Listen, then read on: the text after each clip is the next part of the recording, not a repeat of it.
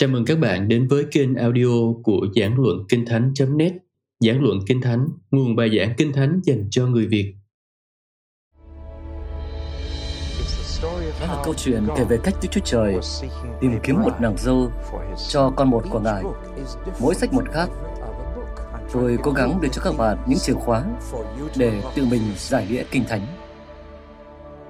Giải nghĩa Kinh Thánh cùng David Paulson Sách Khải Huyền phần 5 Thiên niên kỷ cuối cùng Giờ chúng ta sẽ đến với tin lành. Mây đen đang bắt đầu trôi đi và mặt trời đang ló rạng trở lại. Chúng ta đã thấy rằng tương lai trước mắt có vẻ nghiệt ngã, nhưng tương lai sau rốt có vẻ sáng lạn. Và đây là cách vận hành của niềm hy vọng cơ đốc. Nó không nhìn vào tương lai trước mắt. Hy vọng cơ đốc gắn với tương lai sau rốt. Cuối cùng tất cả sẽ trở nên như thế nào? Thế nên trong Tân ước mới nói nhiều đến điều xảy ra với bạn khi Chúa Giêsu trở lại hơn là điều xảy ra đến với bạn khi bạn chết. Vì niềm hy vọng cơ đốc gắn với sự tái lâm của Đấng Christ, chứ không phải khi chết. Rồi, sách Khải Huyền gồm hai điều, những khải tượng và những giọng nói, rằng rất cẩn thận ghi lại sự khác nhau giữa chúng. Ông nói, tôi nghe, rồi tôi thấy. Tôi nghe những tiếng, tôi thấy những khải tượng. Tới cuối sách, chúng ta có bảy khải tượng. Sau rất nhiều lần nghe, và trước một loạt khác, xuyên suốt phần về Babylon là tôi nghe. Tôi nghe tiếng thiên sứ nói lớn rằng Babylon đã sụp đổ. Tôi nghe tiếng của các thiên sứ hát như tiếng của nhiều dòng nước. Tôi nghe, tôi nghe. Rồi bỗng nhiên, tôi thấy. Tôi thấy. Tôi thấy. Bảy lần. Rồi sau bảy lần, tôi thấy, sách lại trở về, tôi nghe một tiếng lớn nói rằng này ta sẽ làm mới lại tất cả muôn vật. Rất tiếc là một điều rất nguy hiểm và tổn hại đã xảy ra với kinh thánh của chúng ta. Hai vị giám mục đã gây nên tổn hại đó. Một người chia kinh thánh thành các chương, và người kia chia thành các câu và đánh số cho chúng. Bạn có đọc cuốn sách nào khác mà câu nào người ta cũng đánh số không? Thật kỳ cục khi bạn nghĩ về điều đó. Điều đó biến chúng ta thành những người trích dẫn, chứ không dựa vào ngữ cảnh. Trong một ngàn năm, Hội Thánh đã có kinh thánh, không có số chương và số câu. Tôi vừa nghe tiếng Hallelujah có phải không nhỉ? Vì ngày nay, người ta không muốn tìm trong kinh thánh, người ta muốn tra cứu kinh thánh.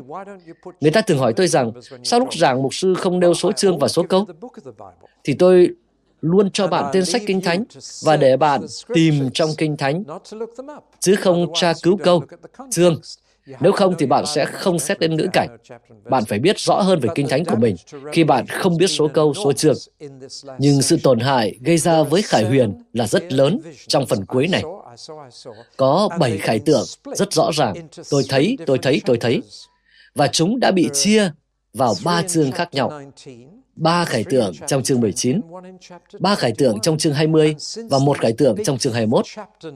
Và vì số chương được in rất to và nổi bật trên trang giấy, nên chúng ta dễ chia chúng ra. Việc này gây tổn hại rất lớn ở chỗ nó để cho người ta bê nguyên chương 20 và đặt trước chương 19. Đây chính là nguyên nhân của mọi tranh luận về vô thiên thiên niên, tiền thiên thiên niên và hậu thiên thiên niên. Chắc hẳn bạn đã nghe đến những cái tên đó. Một anh bạn hỏi tôi rằng cậu theo vô thiên thiên niên, tiền thiên thiên niên hay hậu thiên thiên niên? Cậu ta nói rằng đó là một câu hỏi ngớ ngẩn, vô tiền khoáng hậu. Nhưng câu trả lời hiện đại là đây. Tôi đã hỏi nhiều người xem họ theo cái gì. Và họ nói tôi là ổn thiên thiên niên, nghĩa là tôi tin rằng dù thế nào thì cuối cùng mọi thứ sẽ ổn cả thôi. Nhưng đó là sự lẩn tránh và cầu thả với lời Chúa. Và chúng ta phải xem xét bảy khải tượng này theo thứ tự mà Đấng Christ đã nêu mà không tung hứng chúng qua lại.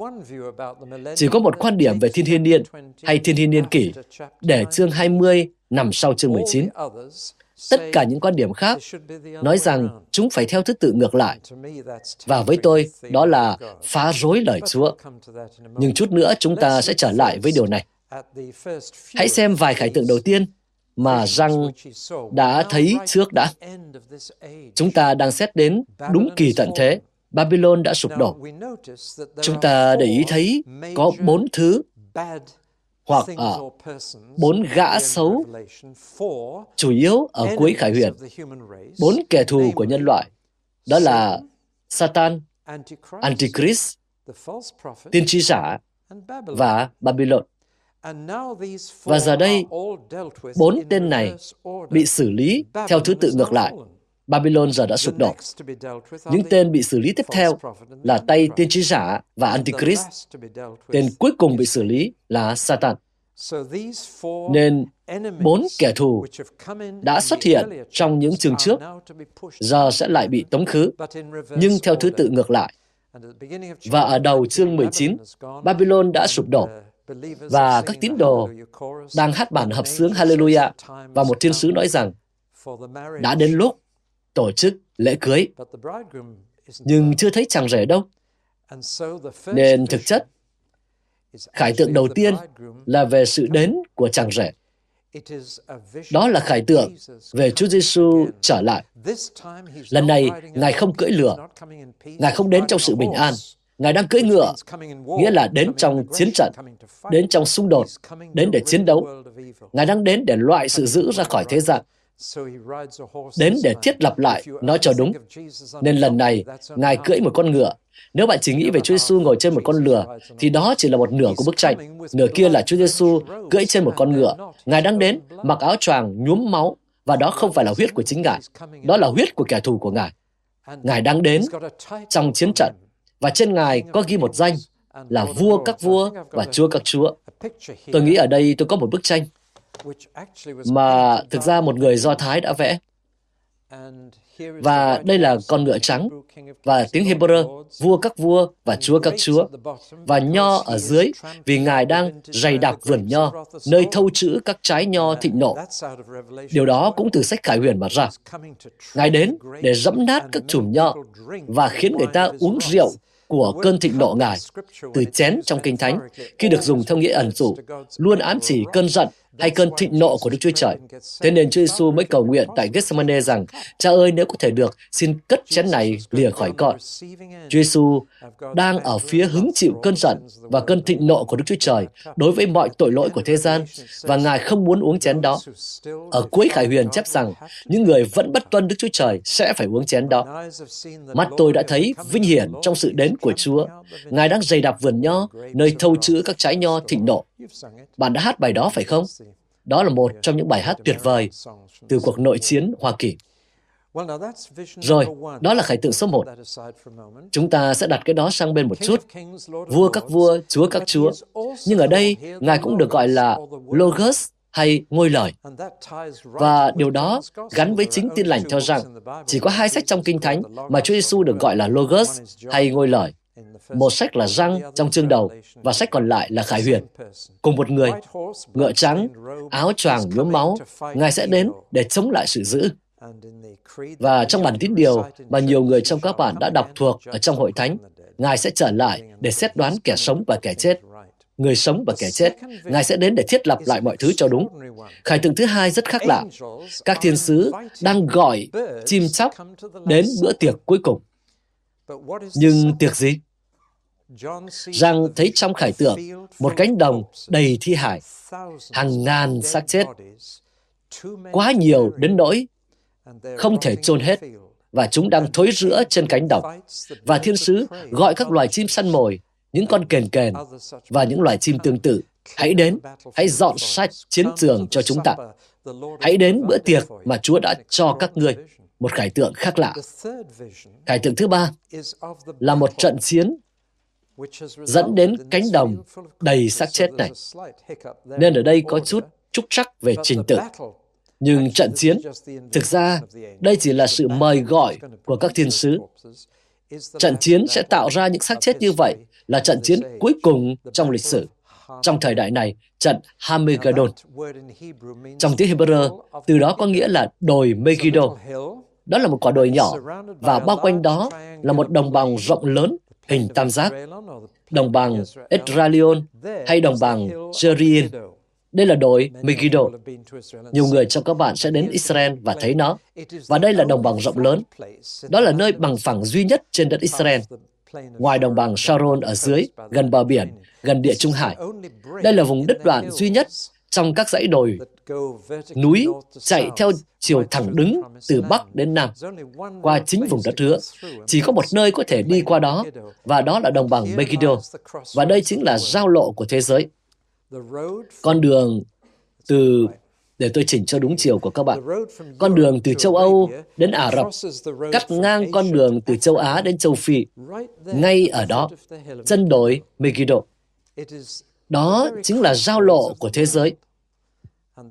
Thế nên, chỗ này là Galilee và nó được gọi là Galilee của các nước vì tất cả các quốc gia đã từng đi qua giao lộ đó. Mọi trận chiến lớn đều diễn ra ở đó. Winston Churchill phái một nhóm các sĩ quan quân đội Anh đến khảo sát vùng này vì ông tin rằng người Ý đang dồn qua châu Phi và người Đức qua đảo Crete sẽ gài bẫy quân đội Anh tại giao lộ của thế giới tại Megiddo. Thực ra, người Ý bị chặn tại Elamein và người Đức đã không đến được đất thánh. Nhưng Churchill biết kinh thánh của mình và ông nghĩ rằng trận Armageddon sẽ là kết thúc của chiến tranh thế giới hai. Đây là nơi vua Josiah bị Pharaoh giết hại. Đây là nơi Sauler và Jonathan bị người Philippines giết hại. Đây là chiến trường, vì nó là giao lộ. Và làng Nazareth nhìn xuống giao lộ. Chúa Giêsu lớn lên tại nơi nhìn xuống giao lộ của thế giới, ở đồi Megiddo. Vì thế không có gì bất ngờ, khi đây là nơi diễn ra trận chiến lớn cuối cùng trừ việc là nó sẽ không diễn ra. Một đội quân đông đảo sẽ được tay tiên tri giả và Antichrist tập hợp lại và họ sẽ hành quân tiến đến Jerusalem. Tại sao? Vì Chúa Giêsu trở lại. Rồi tại sao lại là một đội quân đông đảo? Vì vào lần đầu tiên, người ta chỉ cần sai vài tên lính để bắt Ngài. Vì đến lúc này, hàng triệu cơ đốc nhân sẽ đi cùng Ngài. Vì chúng ta sẽ gặp Ngài trên không trung ở đỉnh núi Ô Liu. Và nếu bạn không muốn một cuộc meeting ồn ào thì đừng có đến. Sẽ có kèn thổi và thiên sứ là lớn, đủ ồn ào để khiến người chết sống lại. Đây chính là điều sẽ xảy ra. Và nếu bạn đã chết trước khi Chúa Giêsu trở lại thì đừng lo. Bạn sẽ được ngồi hàng ghế đầu tại cuộc meeting lớn. Vì những người chết trong Đức Christ sẽ sống lại trước tiên. Và chúng ta sẽ ở đó. Nên lúc này, người ta sẽ đồn rằng Chúa Giêsu đã trở lại và tụ họp hàng triệu người theo Ngài. Chẳng trách Antichrist và tay tiên tri giả sẽ thấy đây là sự đe dọa với chính quyền thế gian của chúng. Chúng sẽ tập hợp đội quân đông đảo này và hành quân về Jerusalem. Chúng sẽ không đi quá giao lộ đó và sẽ không có đấu đá. Kinh Thánh chép rằng Chúa Giêsu sẽ hủy diệt chúng với một lời từ miệng Ngài. Chúa Giêsu có thể giết khiến một cây vả chết khô với một lời từ Ngài. Ngài có thể tiêu diệt cả một đội quân với một lời từ Ngài. Ở đây chúng ta có Chúa Giêsu giết người hàng loạt. Bây giờ là một Chúa Giêsu khác rồi phải không? Không. Đó cùng là một Chúa Giêsu, nhưng Ngài đã đến lần đầu để cứu những người này và cứu cả thế giới. Khi thế giới khước từ điều đó, Ngài phải đến và giải quyết tình hình. Và Chúa Giêsu bằng lời Ngài đã giết cả đoàn quân trừ hai tên lãnh đạo. Kinh Thánh chép rằng Antichrist và tay tiên tri giả sẽ bị ném xuống địa ngục và đang sống. Chúng là những người đầu tiên từng thấy địa ngục. Chưa có ai xuống địa ngục cả. Địa ngục được định cho ma quỷ và các thiên sứ của hắn. Chưa có ai xuống địa ngục cả, nhưng chúng sẽ là hai người đầu tiên trải nghiệm trốn kinh khiếp đó. Đó là trận Hamagedon các vua và quân đội sẽ bị hủy diệt bằng một lời từ Ngài bằng Logos. Con thú và tay tiên tri giả, Antichrist và tay tiên tri giả bị ném xuống hồ lửa. Đây là sự chết thứ hai. Chết mà còn đang sống, không phải là tiêu tan. Chút nữa chúng ta sẽ trở lại với điều đó. Bây giờ là một bất ngờ lớn. Satan không bị ném xuống địa ngục. Và từ giờ trở đi, có rất nhiều bất ngờ trong chuỗi khải tượng này. Và đầu tiên là bất ngờ về Satan. Hắn bị giam trong một ngục tối. Hắn bị bắt, bị xích lại, xiềng lại, khóa lại và niêm phong dưới vực sâu. Nghĩa là hắn hoàn toàn bị loại khỏi đất. Và có nói rằng hắn không thể nào lừa dối các nước được nữa. Đến giờ, Satan đã bị loại bỏ. Ở đây chúng ta có một cuộc khủng hoảng chính trị. Chính quyền thế giới đã biến mất. Satan đã biến mất. Antichrist và tiên tri giả đã biến mất. Ba tên không thánh này bị loại bỏ và thế giới không còn chính quyền nữa. Ai sẽ giữ quyền kiểm soát đấy? Tất nhiên là đội quân đông đảo này đã chết rồi, nhưng còn nhiều người khác sống tại các nước khác chưa được tuyển mộ vào đội quân đó. Ai sẽ kiểm soát họ? Ai sẽ cai trị vào lúc này? Ở đây xuất hiện một bất ngờ lớn. Chúa Giêsu sẽ cai trị và các cơ đốc nhân sẽ cùng trị vì với Ngài. Tiếc là phần lớn các hội thánh trên nước Anh này không tin và không dạy điều tôi vừa mới nói. Tôi đang nói cho bạn điều có chép trong Khải Huyền. Và có chép rằng Chúa Giêsu sẽ trị vì trên đất trong một ngàn năm. Và dù bạn coi nó là số làm tròn hay một con số chính xác, thì đó cũng là một khoảng thời gian dài. Ngài sẽ trở lại để cai trị, và một ngàn năm trong tiếng Latin là millennium, hay là thiên niên kỷ trong tiếng Việt. Nhưng kỳ lạ là giờ đây, vốn từ vựng của ai cũng có từ đó. Nó xuất hiện trên hầu hết các mặt báo và tạp chí đương thời. Nhưng hội thánh lại im lặng một cách kỳ lạ về một thiên niên kỷ tốt hơn nhiều so với thiên niên kỷ bắt đầu từ năm 2000. Năm 2000 không có trong nhật ký của Chúa. Nó không hề có ý nghĩa gì cả. Sinh nhật lần thứ 2000 của Chúa Giêsu là tháng 10 năm 1996 và tất cả chúng ta đều bỏ lỡ nó. Và năm 2000 không tương ứng với bất cứ điều gì trong tư duy của Đức Chúa Trời. Nhưng tôi đoán là thế giới sẽ có chút hào hứng về nó. Nhưng có một thiên niên kỷ sẽ bắt đầu khi Chúa Giêsu trở lại. Một thiên niên kỷ như chúng ta luôn được mong thấy. Người ta đang bước vào năm 2000 trở đi với hy vọng rằng đó sẽ là năm đẹp nhất và tuyệt vời nhất. Tôi bảo này, ba ngày sau, ngày 1 tháng 1 năm 2000, sẽ vẫn là cái thế giới cũ với mọi vấn đề y chang. Màn ăn mừng sẽ kết thúc, tiền sẽ tiêu đi, và chúng ta lại trở lại đúng chỗ cũ. Nhưng khi Chúa Giêsu trở lại, ấy là khi thiên niên kỷ bắt đầu. Ở đây không thể nào nhấn mạnh hơn được nữa. Con số một nghìn năm được nhắc sáu lần trong Khải Huyền. Và có hai lần, nó không chỉ là một ngàn năm nào đó, mà là một ngàn năm xác định. Chúa phải nói một điều bao nhiêu lần thì chúng ta mới tin đây?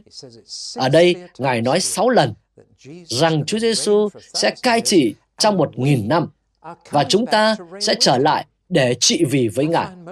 Tôi thấy phần lớn cơ đốc nhân còn không nhận ra rằng nếu họ chết trước khi Chúa Giêsu trở lại, thì họ sẽ trở lại đây, trên trái đất này, và sống ở đây một lần nữa. Tất nhiên là chúng ta sẽ lại cần có thân thể. Bạn không cần có thân thể trên thiên đàng, nhưng bạn còn có nó để sống ở đây. Chính vì thế, chính khi ấy, chính nơi đó, chúng ta sẽ có thân thể phục sinh mới, giống như thân thể vinh quang của Chúa Giêsu trở lại đây, vì chúng ta sẽ trở lại đây để sống. Chúng ta là những người duy nhất được chấp lấy cơ hội thêm lần nữa. Chúng ta là những người duy nhất được sống ở đây lần thứ hai và các ngân hàng sẽ ở trong tay chúng ta, các tòa án sẽ ở trong tay chúng ta, chính quyền thế giới sẽ ở trong tay chúng ta. Ôi, giờ đây chúng ta còn chưa vận hành nổi hội thánh nữa kìa. Tôi khá nghiêm túc đấy. Chúng ta sẽ vận hành thế giới. Bạn có nhớ, có lần một số các đốc nhân người Corinto đưa nhau ra tòa trước một vị thẩm phán vô tín không? Họ đang tranh chấp. Paulo viết cho người Corinto và ông nói, tôi nghe nói anh em đưa nhau ra tòa trước một vị thẩm phán vô tín. Sao anh em dám làm như vậy khi mà anh em sẽ xét xử các nước? Nếu giờ anh em không thể dàn xếp vấn đề trong hội thánh, thì sau này anh em định vận hành thế giới thể nào? Đó là lập luận của Phaolô trong Corinto. Bạn thấy đó, chúng ta sẽ là những người chịu trách nhiệm. Bạn có thể thoải mái làm bầm về chủ tịch nước, thủ tướng hay các bộ trưởng. Bạn có thể thoải mái làm bầm về các chính trị gia, nhưng bạn sẽ ở vị trí của họ. Tốt nhất là bạn nên chuẩn bị sẵn sàng cho điều đó. Nó sẽ thay đổi thái độ của bạn với công việc hàng ngày. Gần đây có một người đến với tôi và cậu ta nói, Ôi lần đầu tiên tôi có thể liên hệ giữa đức tin và công việc của tôi. Tôi nói, tại sao? Cậu làm việc gì? Cậu ta nói, tôi chịu trách nhiệm dọn sạch ô nhiễm ở các dòng sông của nước Anh. Và cậu ta nói, tôi chưa bao giờ liên kết được điều đó với đức tin cơ đốc của mình. Nhưng khi Chúa Giêsu trở lại, Ngài sẽ cần ai đó dọn sạch các dòng sông. Tôi muốn làm công việc đó. Giờ tôi sẽ học thật nhiều về điều này. Chúa Giêsu sẽ cần những người mà Ngài có thể gửi gắm tiền bạc tại các ngân hàng. Ngài sẽ cần những người trung tín, những người mà Ngài có thể nói rằng, được lắm, hãy đẩy tớ ngay lành và trung tín kia, ngươi sẽ được cai quản mười thành. Khi Chúa Giêsu nói vậy, thì ý Ngài là như vậy. Ngài sẽ vận hành thế giới này đúng cách và các bạn là những người mà Ngài sẽ dùng để giúp vận hành đó. Ngài hứa rằng người nào thắng sẽ cai trị các nước bằng một cây gậy sắt và ngồi với ta trên ngai ta, cai trị các nước. Cây gậy sắt không đồng nghĩa với sự tàn bạo hoặc kinh khiếp. Nó có nghĩa là một nền chuyên chính rộng lượng. Thứ bàn không thể bẻ cong, không thể hối lộ. Có nghĩa là sẽ có sự kiểm duyệt. Truyền hình sẽ hoàn toàn nằm trong tay các cơ đốc nhân. Đài phát thanh sẽ hoàn toàn nằm trong tay các cơ đốc nhân. Báo chí sẽ hoàn toàn nằm trong tay các cơ đốc nhân. Có thể đó là một thế giới mà bạn hằng mơ ước. Điều đó sẽ xảy ra và một số điều sẽ xảy ra trong suốt một ngàn năm đó khiến tôi ngỡ ngàng. Sức khỏe cải thiện quá nhiều. Đến nỗi những người chết lúc trăm tuổi sẽ bị coi là chết trẻ. Có chép rằng các cô bé và cậu bé sẽ vui chơi an toàn trên đường phố. Chẳng phải rất đẹp sao? Có chép rằng ngay cả các loài vật cũng hòa thuận với nhau. Sói sẽ ở cùng với chiên con và sư tử sẽ ăn rơm như bò. Bạn đã bọc tất cả những điều này trong Kinh Thánh. Bạn đã bao giờ nghĩ rằng chúng sẽ xảy ra chưa? Bạn có tin rằng chúng sẽ xảy đến? Tôi bảo này, chúng sẽ không xảy ra khi Chúa Giêsu chưa trở lại và trừ khử ma quỷ. Nhân tiện thì ma quỷ bị thiên sứ ném xuống. Chúa còn không thèm đếm xỉa đến hắn. Ngài bảo một thiên sứ, hãy đi và đá hắn ra. Sự sỉ nhục đến tột cùng. Và hắn không còn ở đây. Và trong một nghìn năm, chúng ta hưởng hòa bình. Và nước này không còn vung gươm đánh nước kia. Họ cũng không còn luyện tập chinh chiến nữa. Tại sao? Họ sẽ lấy gươm rèn lưỡi cày, lấy giáo rèn lưỡi liềm, Câu đó được khắc trên một tảng đá bên ngoài trụ sở Liên Hợp Quốc tại New York. Nhưng họ đã quên nửa đầu của câu đó. Nửa đầu nói rằng, khi Chúa trị vì tại Sion, Ngài sẽ phán xét giữa các quốc gia, và họ sẽ lấy gươm rèn lưỡi cày. Hòa bình thế giới ư? Điều đó sẽ đến khi Chúa Giêsu đến. Và khi Ngài trị vì, và khi bạn nắm quyền, ôi, chúng ta nên bắt đầu huấn luyện ngay từ bây giờ. Ngài sẽ tìm kiếm những người nam và người nữ ngay thẳng, trung tín, mà Ngài có thể tin tưởng. Nhưng Ngài sẽ trị vì.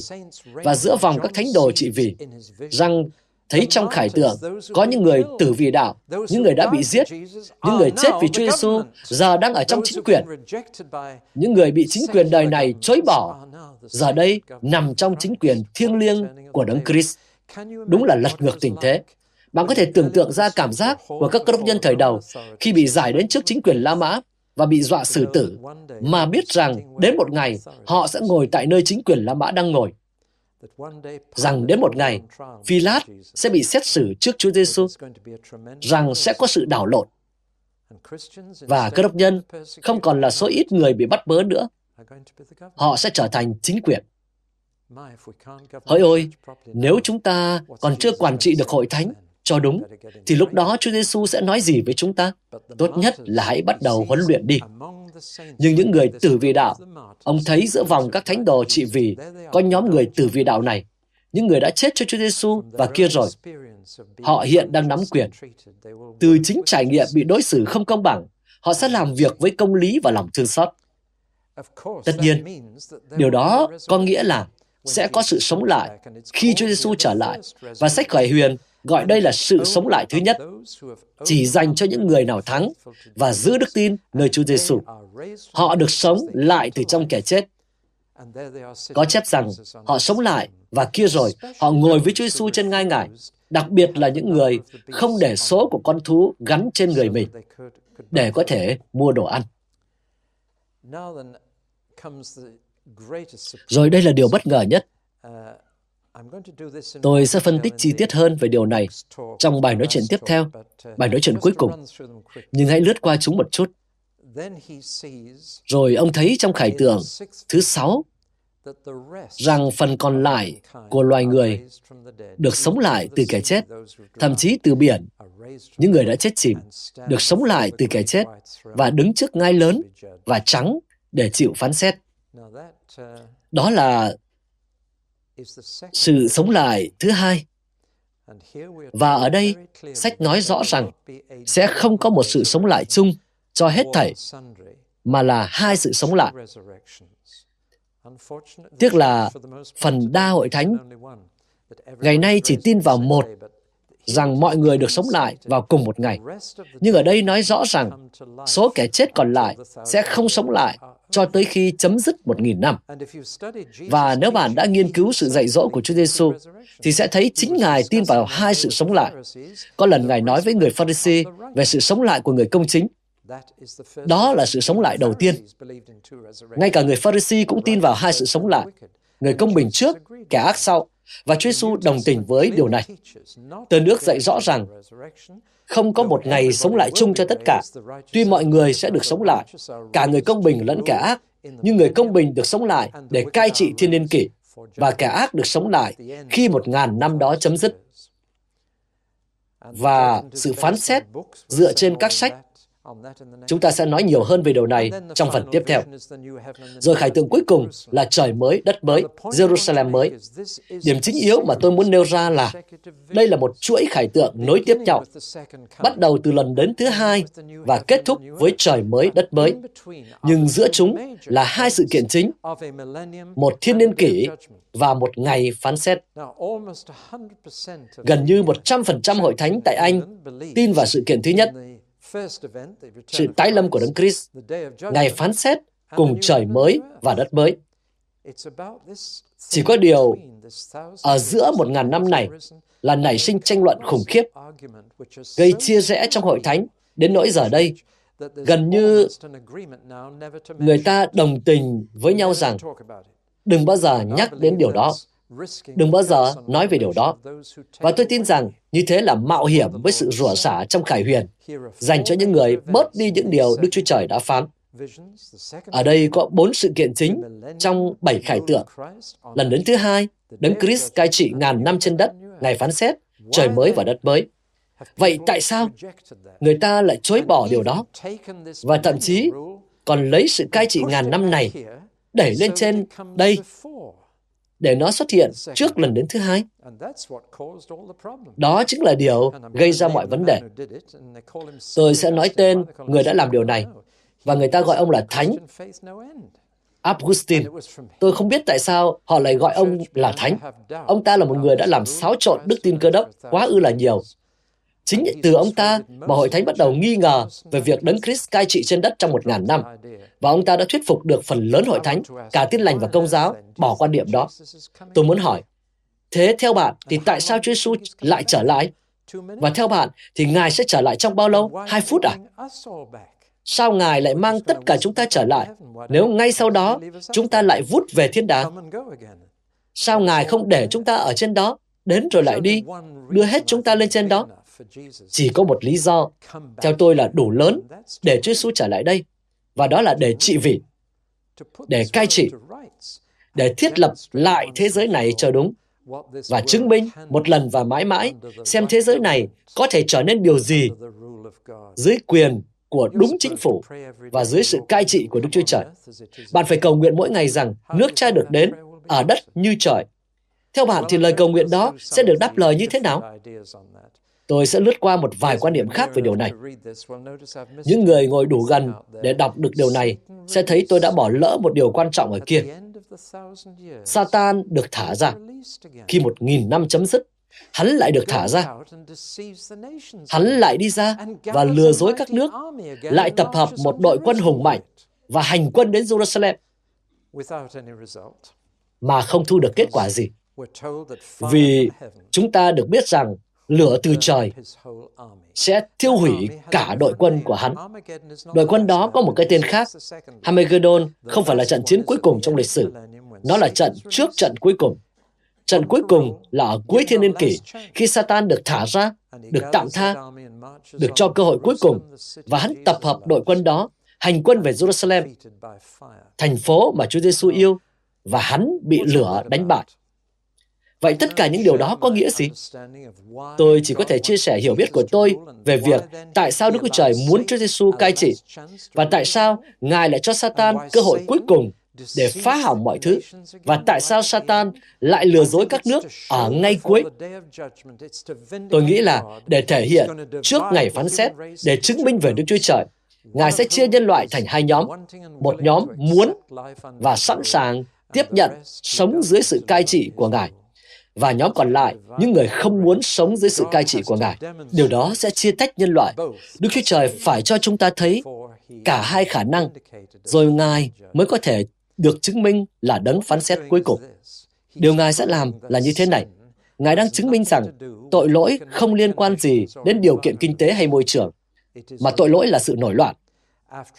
Sau một ngàn năm bình an, khỏe mạnh và thịnh vượng, dưới đấng Christ, người ta vẫn muốn loại bỏ Ngài. Và Satan vẫn trở lại, dùng chiêu cám dỗ từ vườn Eden và nói, các người hãy tự định đoạt đi chứ, đừng để Chúa sai khiến. Đó là sự cám dỗ ban đầu. Có nhiều người nói rằng, giá như chúng ta có thể thiết lập các điều kiện kinh tế cho đúng, đặt người dân vào đúng môi trường, thì tội lỗi, sai phạm và tội phạm sẽ biến mất. Đừng có mà tin. Đó là sự dối trá của ma quỷ. Ngay cả khi người dân được đáp ứng mọi thứ rồi, họ vẫn sẽ oán hận. Tôi nghĩ họ sẽ oán hận sự kiểm duyệt nhất vì không được nhìn vào những thứ mà họ muốn nhìn. Nhưng ma quỷ sẽ can thiệp vào. Và như nó đã nói cùng Eva, người tự làm chủ đi, tự quyết định đi chứ. Hãy nói đi. Chúng ta sẽ rời đội quân cuối cùng đó. Chúng ta sẽ trở lại với toàn bộ chủ đề về thiên niên kỷ. Đó không phải là một vấn đề đơn giản, và điều chúng ta nói có thể chỉ cọ vào bài nói chuyện tiếp theo một chút. Có một số quan điểm khác nhau về một ngàn năm này. Bạn sẽ gặp chúng trong hội thánh. Thông thường thì người ta nói rằng chỉ có ba quan điểm, vô thiên thiên niên, tiền thiên thiên niên hậu thiên hy niên. Vô thiên hy niên tuyên bố không hề tin vào thiên niên kỷ. Tiền thiên hy niên tin rằng thiên niên kỷ sẽ theo sau sự tái lâm của Chúa Giêsu, rằng Ngài đến trước hay là tiền thiên niên kỷ. Và hậu thiên niên niên nói rằng thiên niên kỷ này sẽ xảy ra trước khi Chúa Giêsu đến, Ngài sẽ đến sau, hậu thiên niên kỷ. Đó là ba quan điểm thường được hiểu. Phức tạp ở chỗ không phải có ba mà là sáu quan điểm. Và phức tạp hơn nữa là hầu hết những người tại Anh gọi mình là vô thiên thiên niên, lại không phải là như vậy. Họ là hậu thiên thiên niên. Tôi nên giải thích đúng không? Thực ra, có sáu quan điểm. Rất ít cơ đốc nhân tin vào Kinh Thánh là vô thiên thiên niên. Vô thiên thiên niên, lẽ ra không thiên thiên niên thì đúng hơn. Vì từ vô nghĩa là không. Vô thần có nghĩa là những người không tin vào Đức Chúa Trời. Lẽ ra họ nên gọi mình là không thiên hiên niên. Nhưng thực ra, hầu hết những người bảo mình là cái này, nhưng thực chất lại là cái kia. Họ dùng từ vô, chứ không phải dùng từ không. Nhưng có sự phức tạp. Có hai quan điểm vô thiên niên đến chính cống. Một cái hoàn toàn là hoài nghi về toàn bộ quan điểm về một ngàn năm hòa bình. Với họ, điều đó rất ngớ ngẩn và họ không hề ngó ngàng đến điều đó. Chủ yếu là các cơ đốc nhân phái tự do, nghĩ theo cách đó. Những người khác coi đó là thần thoại, kiểu người coi Adam và Eva là thần thoại. Đó là một câu chuyện, không có thật, giả tưởng chứ không thật, nhưng có thông điệp. Đó là một kiểu chuyện ngụ ngôn. Adam và Eva là một kiểu chuyện ngụ ngôn về mọi người không phải về một người. Và thiên niên kỷ là một kiểu chuyện ngụ ngôn về... Đó là một câu chuyện. Nó không ám chỉ bất cứ khoảng thời gian nào. Nó chỉ cho chúng ta biết rằng thiện sẽ thắng ác, rằng một ngày nào đó sẽ có hòa bình trên thế giới bằng một cách nào đó. Họ coi đó như một thần thoại. Thành thật mà nói thì Tôi đoán là không ai trong đây thuộc hai quan điểm đó. Nếu có, thì quả thật tôi sẽ rất quan ngại. Nhưng ở đây sẽ có rất nhiều người theo hậu thiên hiên niên. Và một người theo hậu thiên hiên niên lấy chương 20 và nói rằng chương đó mô tả khoảng thời gian trước chương 19. Tất nhiên là điều đó phá hỏng toàn bộ chuỗi bảy khải tượng. Nhưng họ làm như vậy. Và vì vậy, họ tin rằng Đấng Christ sẽ tái lâm sau một ngàn năm này. Vậy một ngàn năm này có ý nghĩa gì? Chúng ta đã ở trong đó chưa? Hay chưa? Có hai kiểu hậu thiên thiên niên. Tôi gọi đó là hậu thiên thiên niên thuộc linh. Và họ nói thiên niên kỷ là một miêu tả về toàn bộ thời đại hội thánh, từ lần đến đầu tiên cho đến lần đến thứ hai của Chúa. Và rõ ràng là chúng ta đang ở trong thiên niên kỷ. Và bà nói chờ chút. Tôi tưởng ma quỷ phải ra khỏi thế giới này chứ. Ai đang cầm cân nảy mực đây? Nên họ không nói về việc Satan bị trục xuất, mà bị xiềng lại. Anh nói là hắn bị xiềng lại. Thế xiềng theo cách nào? Thì hắn không thể ngăn cản việc xây dựng hội thánh. Nhưng hình như hắn có thể làm được rất nhiều việc khác. Nó thật sự đòi hỏi phải xuyên tạc kinh thánh. Nhưng họ nói, Chúa Giêsu hiện đang trị vì Ngài đang trị vì trên thiên đàng. Thiên niên kỷ không ở trên đất. Ngài đang trị vì trên thiên đàng với các thánh đồ đã chết. Và toàn bộ thời đại hội thánh là thiên niên kỷ. Tất nhiên là nếu vậy, thì việc này sẽ được đặt trước chương 19 và sự tái lâm của Đấng Christ lại đảo lộn kinh thánh một cách kỳ cục. Nhưng có một dạng thuyết hậu thiên niên mới, dạng chính trị chứ không phải dạng thuộc linh. Tin rằng một ngàn năm cuối cùng của thời đại này sẽ là hội thánh cai trị thế giới, rằng hội thánh sẽ thiết lập vương quốc trên đất trước khi đấng Christ trở lại. Và chúng ta chưa ở trong đó, nhưng nó sẽ đến. Và tuy không phải tất cả mọi người trên thế giới đều sẽ cải đạo, nhưng ít nhất thì hội thánh sẽ có đủ cơ đốc nhân để tiếp quản các chính quyền của thế giới. Điều này đứng sau phong trào phục hồi nó đứng sau cái gọi là tái thiết và thần học thống trị. Mọi loại chiêu bài sắp tới. Nhưng nhiều hội nhóm mới tại Anh đã tiếp thu điều này và tin rằng họ sẽ xây dựng vương quốc trên đất. Họ nói, anh biết đấy, chúng tôi đang hành quân cho Chúa Giêsu, chúng tôi sẽ tiếp quản nước Anh trong danh ngại. Chúng tôi sẽ đuổi ba quỷ qua eo biển Anh sang Pháp, nhưng chúng tôi sẽ dọn sạch nước Anh trong danh của Chúa Giêsu. Bây giờ chúng tôi sẽ cai trị các nước. Kiểu thái độ hân hoan đắc thắng mà tôi gọi là thuyết hậu thiên hy niên chính trị. Nó lùi sự tái lâm của Chúa Giêsu sau ít nhất một nghìn năm nữa. Nhưng tôi lại thấy rằng, nếu đây là thiên niên kỷ thì có vẻ không ổn lắm. Ma quỷ dường như vẫn khá tích cực. Ồ, họ nói, chúng ta chưa ở trong một nghìn năm. Thế thì còn dài lắm. Tôi nghĩ đây chỉ là sự hy vọng, lấn lướt thực tế. Cái hy vọng rằng hội thánh sẽ tiếp quản các nước. Nhiều bài thánh ca truyền giáo ở thế kỷ thứ 19 tin vào điều đó. Nơi nào có mặt trời, nơi đó Giêsu trị vì. Nhưng nếu bạn đọc cả bài thánh ca, thì nó tin rằng hội thánh, trong danh Giêsu sẽ tiếp quản cả thế giới trước khi Ngài trở lại. Đó, thế nên có hai dạng thuyết hậu thiên niên niên. Cả hai đều để Chúa Giêsu trên thiên đàng để thiết lập vương quốc trên đất. Một số người tin rằng đó là một vương quốc thuộc linh. Toàn bộ thời đại hội, hội thánh là thiên niên kỷ. Một số tin rằng đó là đoạn cuối của thời đại hội thánh, khi hội thánh sẽ vận hành thế giới. Quan điểm tiền thiên niên niên nói rằng Chúa Giêsu sẽ trở lại trước thiên niên kỷ và Ngài sẽ thiết lập vương quốc. Vương quốc không thể đến trên đất nếu Đức Vua chưa đến. Và có hai dạng tiền thiên thiên niên. Một dạng được gọi là thuyết phân kỳ. Tôi đã nhắc đến điều này từ trước khi nói về sự dạy dỗ của nhóm anh em, rồi Darby, The Scofield, và họ tin rằng thiên niên kỷ sẽ chủ yếu là người Do Thái trên đất, rằng cơ đốc nhân và người Do Thái sẽ không bao giờ thật sự hợp lại với nhau. Người Do Thái là dân của Chúa trên đất và cơ đốc nhân là dân của Chúa trên thiên đàng. Vì vậy, thiên niên kỷ sẽ chủ yếu ở trên đất và liên quan đến người Do Thái. Đó là quan điểm phân kỳ, tập trung vào Israel. Quan điểm tiền thiên niên niên cổ điển của hội thánh thời đầu. Không ai tranh cãi về điều này trong vòng 400 năm, thậm chí 500 năm hội thánh thời đầu, đầu đồng thuận. Họ tin rằng Chúa Giêsu sẽ trở lại và thiết lập chính quyền thế gian của Ngài ở đây trong một ngàn năm. Đó là quan điểm mà tôi tìm thấy trong Khải Huyền chương 20, và đó là quan điểm phổ quát trong hội thánh thời đầu. Vậy vấn đề từ đâu mà ra? Câu trả lời là Augustine thấy quan niệm đó quá vật lý, quá trần tục. Ông ta bị ảnh hưởng bởi tư duy Hy Lạp nhiều hơn là Hebrew. Tôi đang cố gắng viết một cuốn sách có tên là Bài tư duy Hy Lạp ra khỏi hội thánh để cố gắng chỉ ra xem tất cả những điều này đã xảy ra như thế nào. Nhưng quan niệm rằng Chúa Giêsu sẽ trở lại và trị vì tại đây và rằng sẽ có những người mang thân thể mới ngồi đồng bàn với những người vẫn đang ở trong thân thể cũ.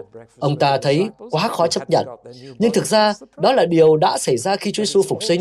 Ngài mang thân thể mới và ngồi ăn sáng với các môn đồ chưa có thân thể mới. Có vấn đề gì sao? Nhưng với tư duy Hy Lạp thì nó quá vật chất, tâm linh và vật chất quá tách biệt nhau. Nên chính nhà Augustine đã đặt nền móng cho hai quan điểm hậu thiên niên này. Đây có lẽ là quan điểm phổ biến giữa vòng các cơ đốc nhân tin kinh thánh trên đất nước này.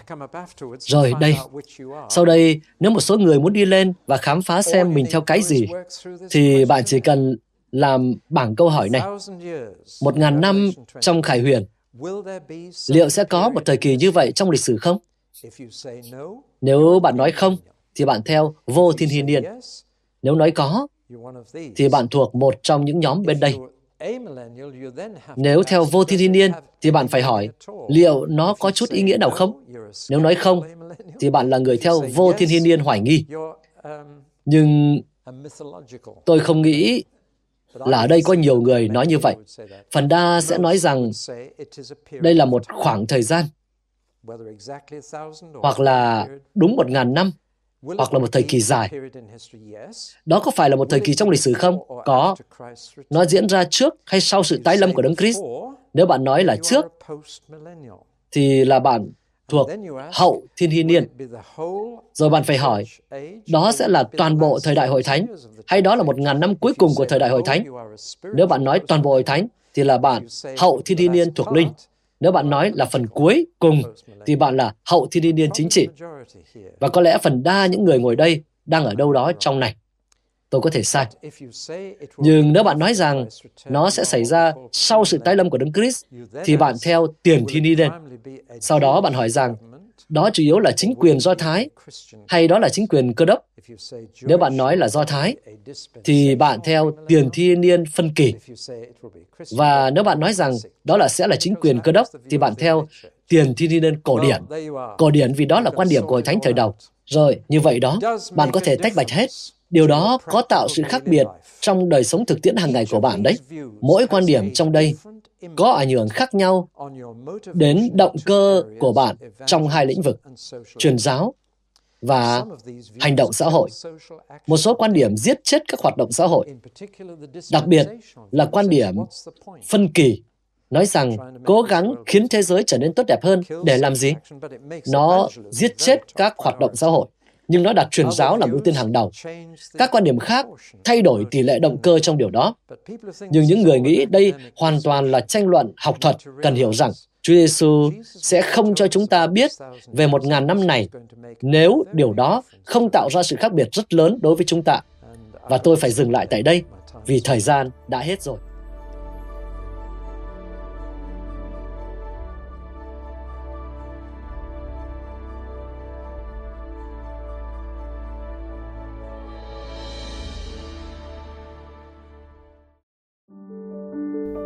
Các bạn vừa nghe xong bài giảng được phát trên kênh audio của giảng luận Kinh Thánh. Kênh nhằm cung cấp cho các tín hữu và tôi tớ Chúa người Việt những bài giảng chọn lọc của các diễn giả kinh điển trong những thời đại khác nhau. Để biết thêm thông tin về chúng tôi, xin vui lòng truy cập trang web giảng luận kinh thánh.net. Xin chào và hẹn gặp lại các bạn trong những bài giảng tiếp theo.